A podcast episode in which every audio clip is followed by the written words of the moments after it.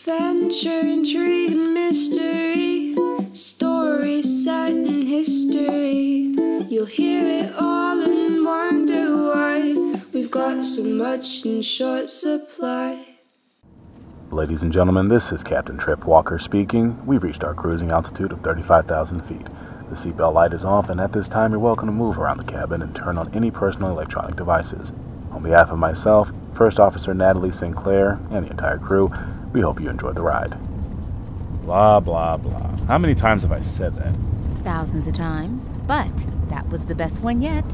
Cheer up, Captain. It should be a smooth flight.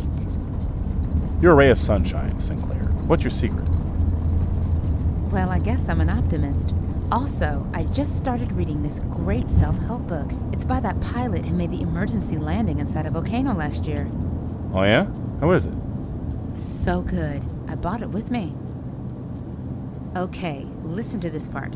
He says it's important to nurture that sense of adventure that first sent you skyward. Remember your original destination.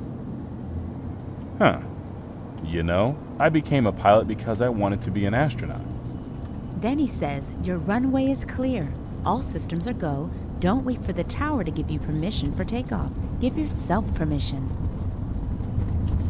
I would have been a pretty great astronaut. It's never too late to correct the course of your life. Anything is possible when you take the controls. Isn't that wonderful? Okay, let's do it. Do what? Let's go to space. Wait, what? All systems are go. Okay, maybe I should fly for a while. 40,000 feet. I'm just. I'm not even sure it's possible. Anything is possible. Except when it's not because of physics. Listen to me, the higher we go, the thinner the air. Without air to hold us up, we can't fly. Science doesn't give us permission. We give ourselves permission. 50,000 feet. We're doing it. We're going to space. Oh my god.